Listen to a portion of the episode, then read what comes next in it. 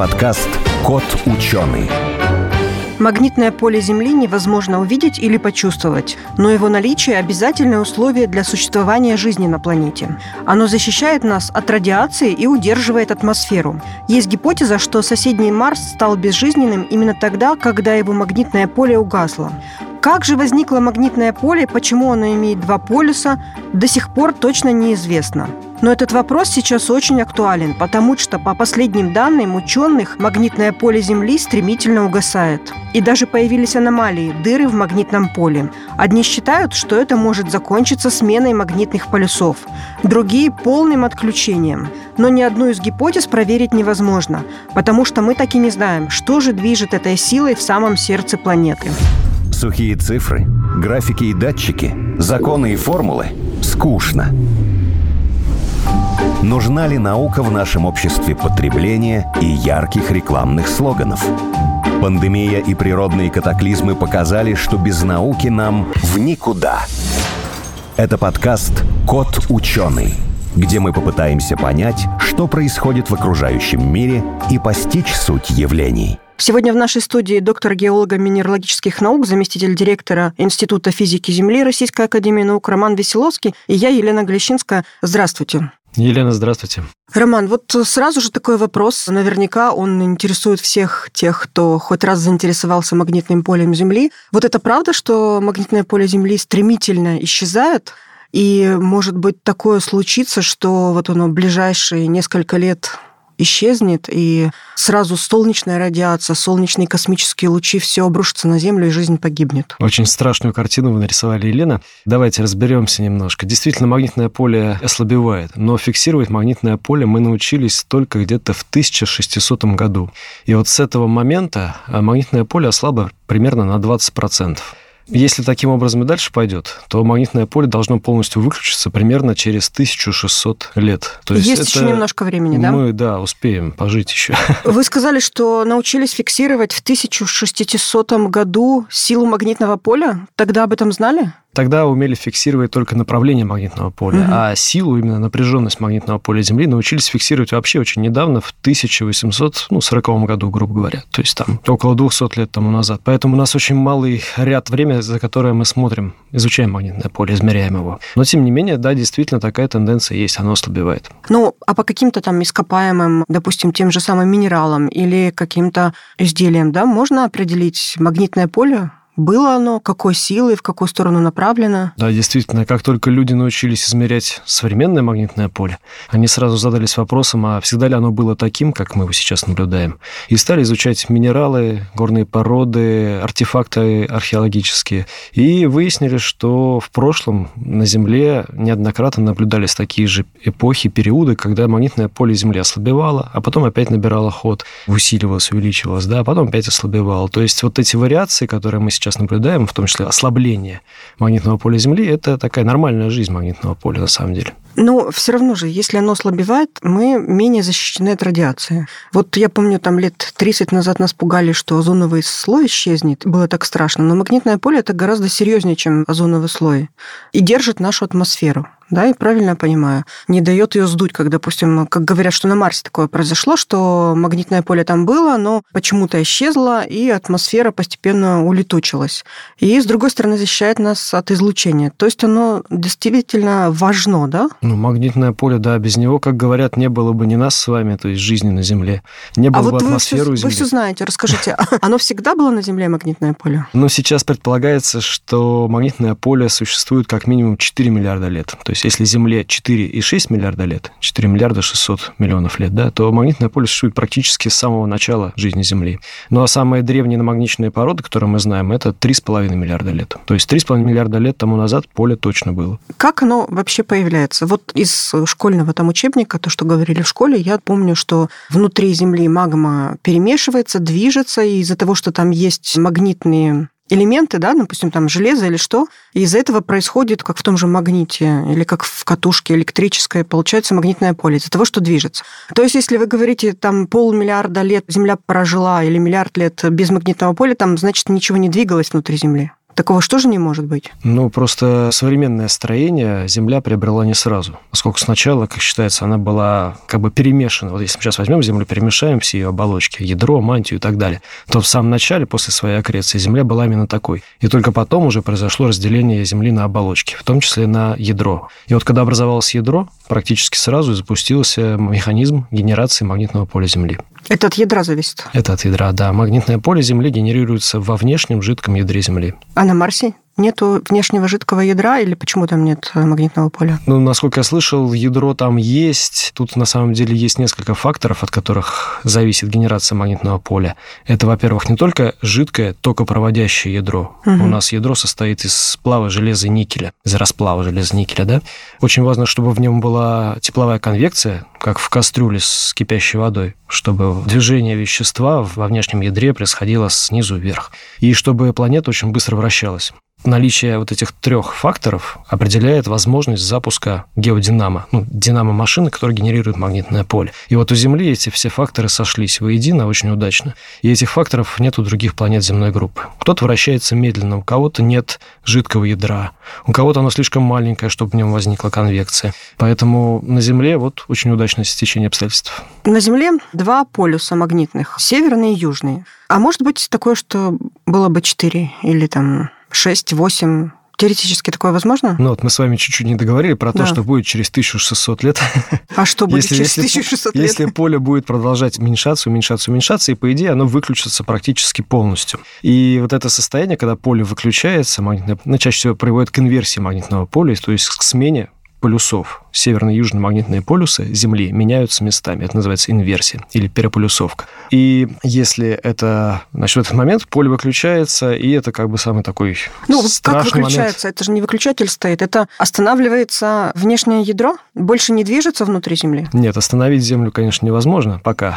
Вот. Так, но... ну а почему она выключается? Кто-то приходит и... Ну вот представьте себе, что во внешнем ядре Земли существует много-много катушечек с током. И каждая эта катушечка с током генерирует магнитное поле направления вверх или вниз. То есть суммарное магнитное поле, которое мы видим на поверхности Земли, оно является вот этой суммой маленьких полей, каждый из которых генерируется в этих маленьких катушечках с током. И если какие-то катушки преобладают, да, то есть передавливают те катушки, которые генерируют поле, скажем, направленное вверх, то у нас на поверхности Земли наблюдается время, когда у нас полюсы стабильны. Северный наверху, южный внизу. В какой-то момент времени вдруг катушечки, которые генерируют поле вниз, начинают преобладать, передавливать своим полем. И у нас происходит переполюсовка. И вот тот момент, когда эти катушечки борются между собой, это как раз есть инверсия магнитного поля и в процессе инверсии поле выключается. Но вопрос... И в этот момент? И в этот момент на Земле может существовать несколько магнитных полюсов. Не два, как мы привыкли, северный и южный, а несколько северных и несколько южных. То есть все равно есть какая-то защита, да? От ну, защита, защита прямо скажем, сильно ослабевает. То есть в момент инверсии солнечный ветер, космическая радиация, космические частицы будут достигать Земли в гораздо большем объеме. Вот. Но, как показывают исследования наших соотечественников с физфака, МГУ, ни к чему страшному это не приведет. То есть уровень радиации на Земле увеличится ну, там, в 2-3 раза. Это соизмеримо с тем, что... Наденем вы... скафандры, да? Да Ничего нет, это, если вы едете на север, скажем, на Кольский полуостров, уровень радиации у вас повышается в 2-3 раза. То есть в этом ничего страшного нет по сравнению с экватором. Поскольку экваториальные области Земли лучше защищены от внешних излучений магнитным полем, чем северные и южные районы, чем полярные районы. Вот, поэтому угу. даже когда вы перемещаетесь по Земле от экваториальных областей к северу или к югу, вы уже испытываете на себе повышенную долю радиации. Но ничего особо из этого не происходит, как вы знаете. То есть на Земле, как говорят, страшного ничего не будет. Вот это вот ослабевание и, как вы говорите, выключение некоторых катушечек, оно связано с чем? С солнечными какими-то циклами? С чем вообще это может быть связано? С... Это вообще циклические процессы? Его можно там предсказать, запрограммировать, рассчитать какую-то модель? Нет, инверсии магнитного поля, переполюсовки магнитного поля, они непредсказуемы. Они считаются хаотичные. Пока, Пока да? Ну, Пока, да, на да? нашем уровне знаний непредсказуемы. То есть мы знаем формулу, по которой работает механизм генерации магнитного поля Земли. Но эта формула не позволяет нам предсказать, когда будет инверсия. А солнечная активность, она воздействует на магнитное поле Земли снаружи. Да, угу. Она как бы у Земли за счет магнитного поля есть такое понятие, как магнитосфера, то есть оболочка, внутри которой находится магнитное поле Земли, она защищает нас от внешних излучений. И вот эта магнитосфера во время магнитных бурь, когда Солнце выпускает в нашу сторону очень много заряженной плазмы и частиц, она прогибается. И вот тогда мы испытываем магнитные бури. Я вот прочитала где-то, что магнитное поле совершало инверсию, вот так меняло направление свое 18 тысяч раз за последние 20 миллионов лет.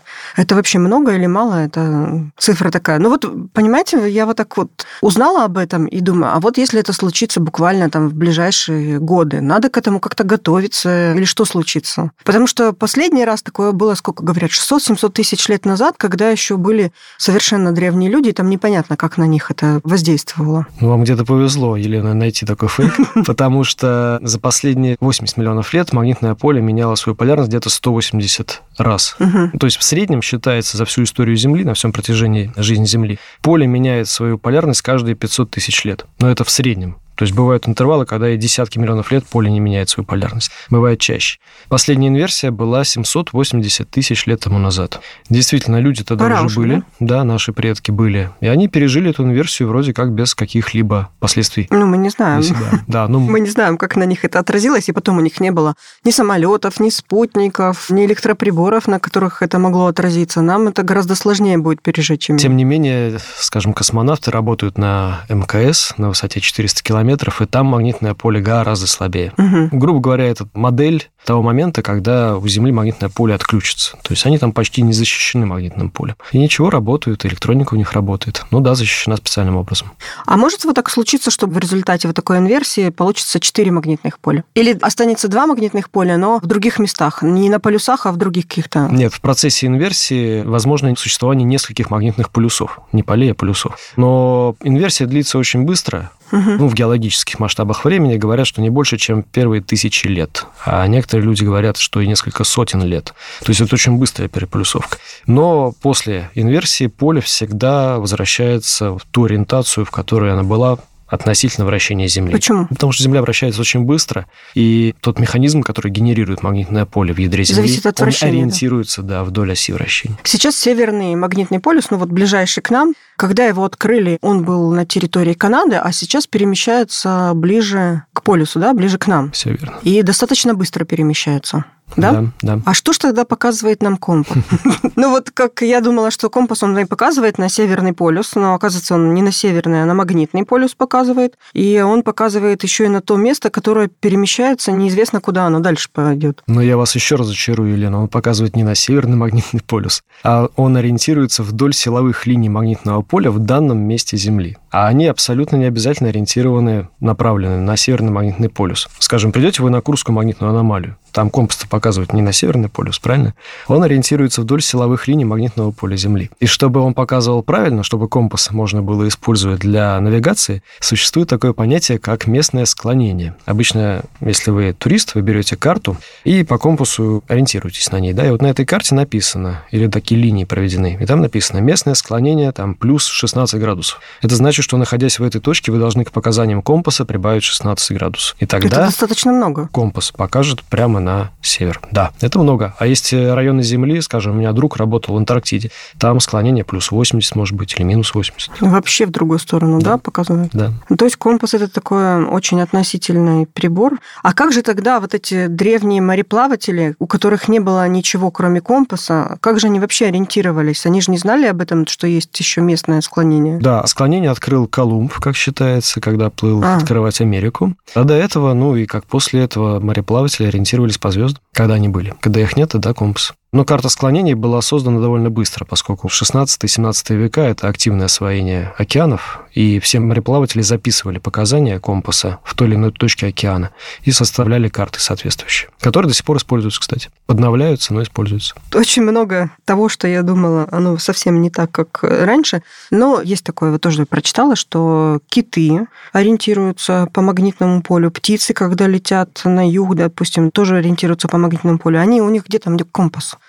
Компас, понятно, это стрелка из-за того, что она сама намагничена, она вертится и указывает на то место, где больше магнетизма, да? У птиц, у китов, что там у них? Да, все верно. Есть очень интересное направление в науке, биомагнетизм называется. Угу. Начинается оно с того, что на Земле известны магнитотактические бактерии. Маленькие-маленькие бактерии, очень маленького размера, которых внутри есть магнитная стрелка. И из это чего позволяет... Она сделана? Из магнетита, из природного магнитного да? минерала, да, который очень распространен на Земле. И это позволяет им ориентироваться по магнитному полю. Есть даже такой эксперимент, их запускают и меняют вокруг них поле вручную. И они танцуют. И они бегают, да, они танцуют, это танцующие бактерии. Угу. И у более сложных организмов тоже есть возможность ориентироваться по магнитному полю, как вы сказали правильно, киты, дельфины, акулы, там, голуби, птицы, черепахи, да. У них есть соответствующие магниторецепторы, насколько я помню, у кого-то в глазу, у кого-то в мозге. Ну, в общем, они каким-то образом могут чувствовать магнитное поле. Кусочек железа, да? У кого-то железо у кого-то это основано на электромагнетизме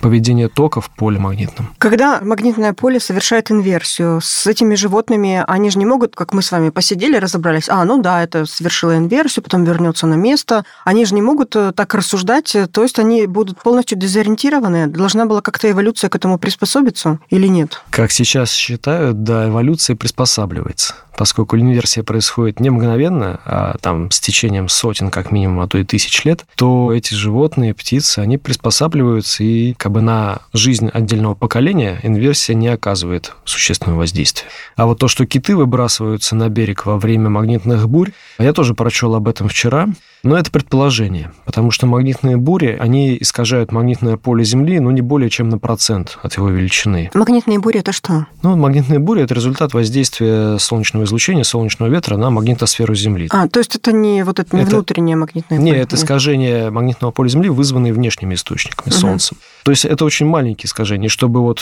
настолько китов дезориентировать, ну, видимо, у китов должно быть очень тонкое чувство, да? очень тонкое чувство магнитного Но вот люди поля, же некоторые чувствуют, и им становится плохо вперед магнитных бурь. Почему же тогда киты не... Не исключено, то есть пишут может, в статьях, да, что да, возможно, такое, так оно и есть. Да, но а вот давайте доказано. поговорим о вот этой бразильской южноатлантической аномалии магнитной. Там говорят, что примерно над Бразилией находится такая дыра, и там магнитное поле очень слабое. Почему? Там в коре что-то не так? Нет, э, на Земле действительно есть две крупные аномалии. Это сибирская аномалия, там магнитное поле очень сильное, и южноатлантическая или бразильская аномалия, там поле очень слабое. Они существуют существует за счет механизма генерации магнитного поля в ядре Земли. То есть это не следствие там, каких-то намагниченных пород в коре Земли. Ну, то есть далее. это именно в этом месте, внизу, на глубине сколько-то там тысяч километров происходит что? Ну, нет, не сказать, что там что-то происходит. У нас есть механизм генерации магнитного поля во внешнем ядре. И у этого механизма вот такая особенность, что на поверхности мы видим две аномалии. Причем они смещаются, они двигаются, они не постоянны. Они изменяют свою интенсивность, просто не очень быстро, в геологических масштабах времени. С этими аномалиями, кстати, связана интересная вещь, что когда Хаббл пролетает, телескоп пролетает над этой аномалией, его выключают, чтобы его электроника не страдала от наводок, которые происходят за счет того, что магнитное поле Земли его не защищает. Такая интересная вещь. Ну, Хаббл же на достаточно высокой орбите. Я думала, что ему все равно. Ну, вот тем не менее. Все я, равно, чит, да? я читал про такое, да. То есть эти аномалии, они как ну, нормальная такая естественная вещь для механизма генерации. Там нельзя сказать, что там какая-то дыра или воронка или еще что-то. Ну, то есть нету связи с тем, что находится в данном месте под землей? Нет. Нет, это просто такой вот механизм генерации магнитного поля. Я предположу, что потому что оно не идеально, да? Если было идеально, оно бы было идеально полностью покрывало Землю как шарик. Нет, не как шарик, он же как бы из двух половинок состоит, да? Угу. А вот, вот если посмотреть, вот когда рисуют магнитное поле Земли, оно оно как будто бы две дольки, да, персик, не знаю. Ушки-чебурашки. Ушки-чебурашки, да, да, вот в тех местах, где узенько, там что? Где они соединяются друг с другом. Там меньше магнитное поле или что вот это значит, вот эти вот линии? Вы правильно сказали, Елена, да. Магнитное поле Земли, оно не идеально. Оно стремится к полю магнитного диполя или катушки с током. Ну, как раз вот эти красивые ушки, да, или да. дольки. Но оно на 20% не идеально, не соответствует этим долькам. И есть искажения, эти 20% как раз, э, которые искажают эти дольки. И вот к этим искажениям как раз относятся эти аномалии, о которых мы сейчас говорили. Там, где вот они так смыкаются, да, вот так, да? Да, где они И смыкаются, находятся на полюсах, это ну как, места, где сходятся силовые линии магнитного поля, около магнитных полюсов. В том там, месте оно сильнее? Да, там напряженность магнитного поля в два раза сильнее, то есть угу. оно в два раза сильнее, чем на экваторе. Именно с этим как раз и связано возникновение полярных сияний, поскольку туда... А вы говорите, бы... на полюсах поле магнитное сильнее. В два раза. И несмотря на это, э, там все равно защищенность меньше от космических лучей. Да, потому что они же как вороночки сходятся, эти с южного полюса и северного. И в эти вороночки как раз и залетают частицы солнечного ветра, которые летят от Солнца, и как бы затягиваются в атмосферу Земли. Поэтому там возникают полярные сияния, поэтому там и фоновая радиация больше, чем на экваторе. Еще я тоже прочитала такую вещь, что когда археологи находят древние там посуду, глиняные горшки или что-то такое, то по этим вещам можно узнать, какое было магнитное поле. Вот это вообще мне непонятно, как это одно с другим связано. Ну, это, наконец, мы затронули ту тему, которой я занимаюсь уже 20 лет. Я палеомагнитолог, и в том числе мы занимаемся археомагнетизмом. То есть мы изучаем магнитное поле Земли в прошлом по горным породам или по артефактам, по обожженным кирпичам, керамике и так далее. Должно быть что-то обожжено, да? Да. Самое главное, это, значит, у нас есть магнетит, то есть магнитный минерал, который наиболее распространен на Земле, и он приобретает намагничность при остывании ниже температуры 580 градусов Цельсия. И вот если его остудить, он запоминает направление на магнитный полюс того времени, когда он остыл. Соответственно, потом мы можем это направление считать из этого магнетита и узнать, где находился магнитный полюс или это керамика в момент ее обжига. Так керамику в момент обжига она находилась в одном месте, потом ее перенесли, бросили, разбили, в другое место перенесли. Это вообще как-то, оно ничего не показывает, значит. С керамикой вы правы, несколько сложнее. Скажем, если мы берем обожженный сосуд, мы хотя бы знаем, где верх, где низ да, в момент ну, обжига ну, был. Но самое важное для нас – это найти печь, в которой обжигалась эта керамика, поскольку а. печь потом никуда не перемещалась. Да? И вот изучая кирпичи из этой печи и зная, когда эта печь остыла, ну, это из исторических сведений мы берем, мы можем, да, очень хорошо узнать о магнитном поле того времени, когда это было. И вот у нас даже была экспедиция, мы ездили по храмам, монастырям России, отбирали кирпичи, с разрешения, конечно, и составляли каталог поведения характеристик магнитного поля до последних сотен лет. Ну и там были какие-то сюрпризы? Интересное что-то было? Ну, магнитное поле, как вы правильно сказали, меняется очень быстро, даже на наших глазах. Вот пока мы с вами разговариваем, магнитный полюс перебежал где-то метра на 3 на 4 уже, сменил Ого. свою позицию, да. Он все движется И в это время там стоит человек с компасом и думает, елки-палки, здесь же где-то был магнитный полюс, да? Ну, так, собственно, и было, когда открыли первый северный магнитный полюс, когда нашли то место, где он располагался, да, а потом через 60 лет туда приехали, его там не нашли, даже близко нашли в нескольких э, десятках километров дальше. И мы как раз, э, используя вот этот археомагнетизм, используя артефакты, мы узнаем как быстро перемещался магнитный полюс в прошлом? Всегда ли он так быстро перемещался, как сейчас, или были какие-то другие у него скорости перемещения? Ну, в общем, такие вот очень тонкие детали поведения магнитного поля. И это вам дает возможность построить какую-то модель, и она что-то показывает или ничего не показывает? Все правильно, да. Все это используется для того, чтобы построить модель магнитного поля, которая позволила бы нам заглянуть в будущее магнитного поля. Угу. Как я сказал, мы можем измерять магнитное поле непосредственно, ну, последние 200 лет, не больше. 200 лет и 4 миллиарда – это ничто. А вот есть же природные такие печки, это вулканы, да? Там постоянно из них что-то вытекает, по вот этим слоям же наверняка там можно заглянуть чуть поглубже. Да, из вулканов вытекает лава, и в лаве есть тоже этот магнетит. Этот магнетит остывает и записывает направление на магнитный полюс. И вот мы, геологи, геофизики, ездим каждое лето в экспедиции, отбираем кусочки лавы и изучаем у нас в лаборатории на специальном приборе, считываем с них магнитную информацию. Чтобы построить модель магнитного поля, эта модель магнитного поля зашивается во все наши навигаторы и используется для того, чтобы корректировать наше направление относительно магнитной координатной сетки. Ну, чтобы стрелки наших навигаторов показывали на север географический, а не туда, где располагается магнитный а, полюс. Навигаторы, они же связаны по большей степени не с магнитным полем, а с далекими звездами. Они там ориентируются по...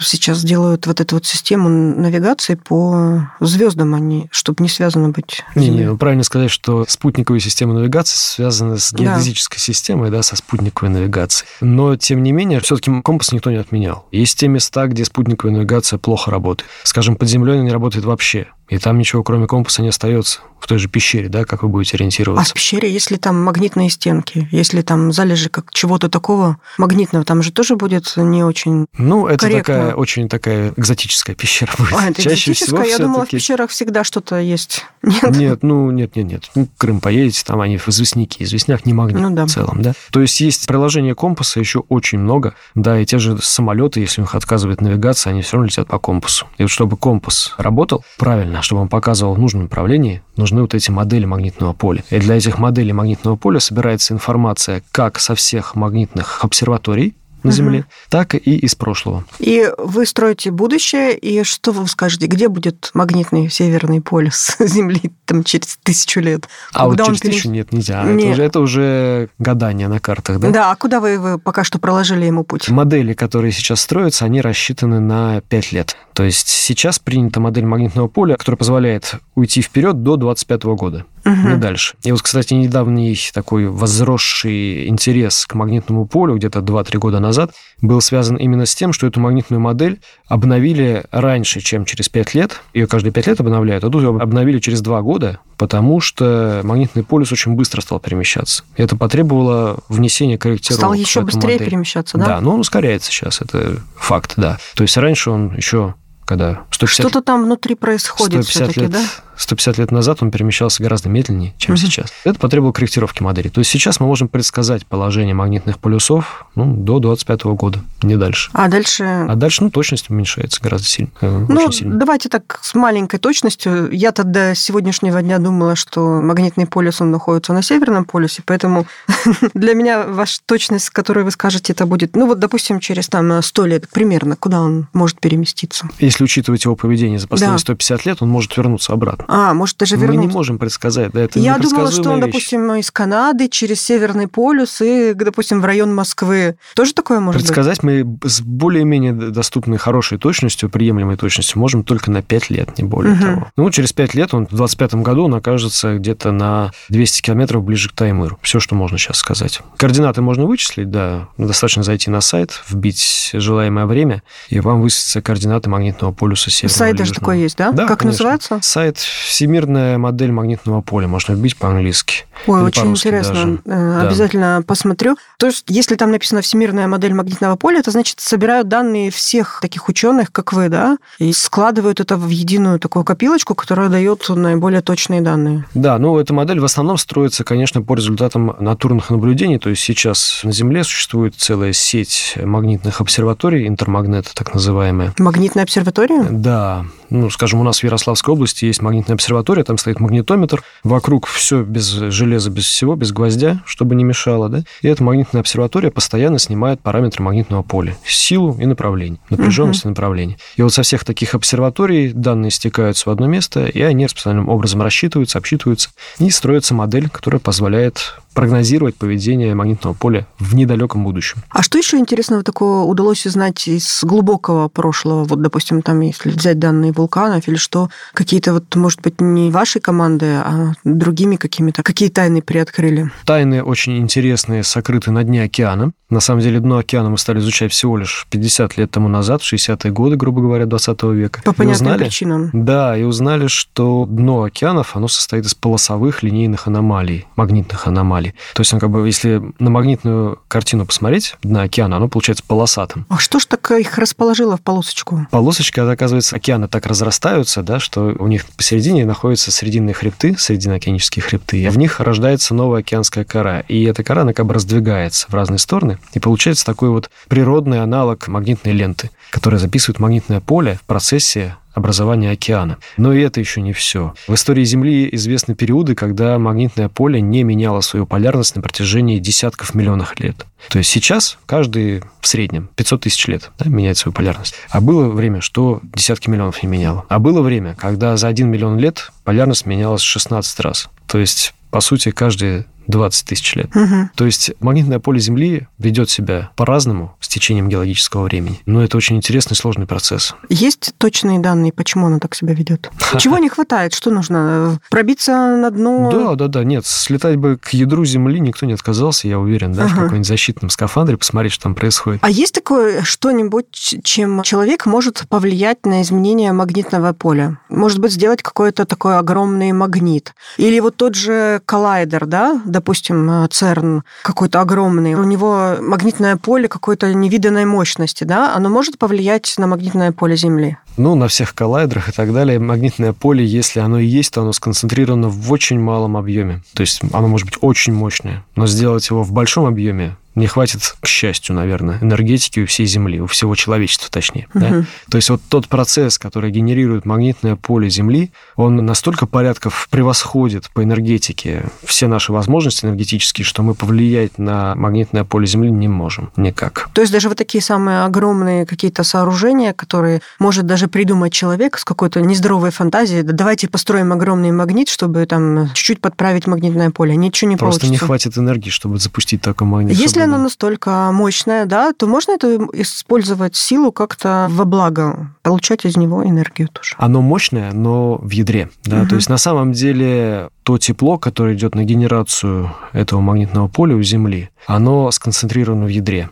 И мощность поля в ядре гораздо больше, чем мы видим на поверхности. На поверхности доходит очень мало магнитного поля, которое генерируется. Поэтому на самом деле все-таки магнитное поле довольно слабое наверху у нас здесь с вами. Поэтому использовать его в качестве какой-нибудь динамо-машины нельзя. Нельзя? Слабоватенько все-таки. Ну, слабое. Оно защищает наш от радиации, Нет. так что не совсем оно слабое. Оно слабое с точки зрения применения человеком для каких-то Невозможно там... словить его, да, наверняка? Для генерации электричества, допустим, да, Ну, если повесить какую-то металлическую сетку и ловить. Ой, это, это мы уходим куда-то совсем с фантастики. Я думаю, что это невозможно. Нет. Никто об этом, да, не задумывался, чтобы Опять же, чтобы сделать такую процессы. сетку, вы потратите столько энергии и денег, что вам проще будет найти полезность в чем-то другом. Нам достаточно того, что нас защищает от того, что летит к нам из космоса, и хватит. Не трогайте магнитное поле.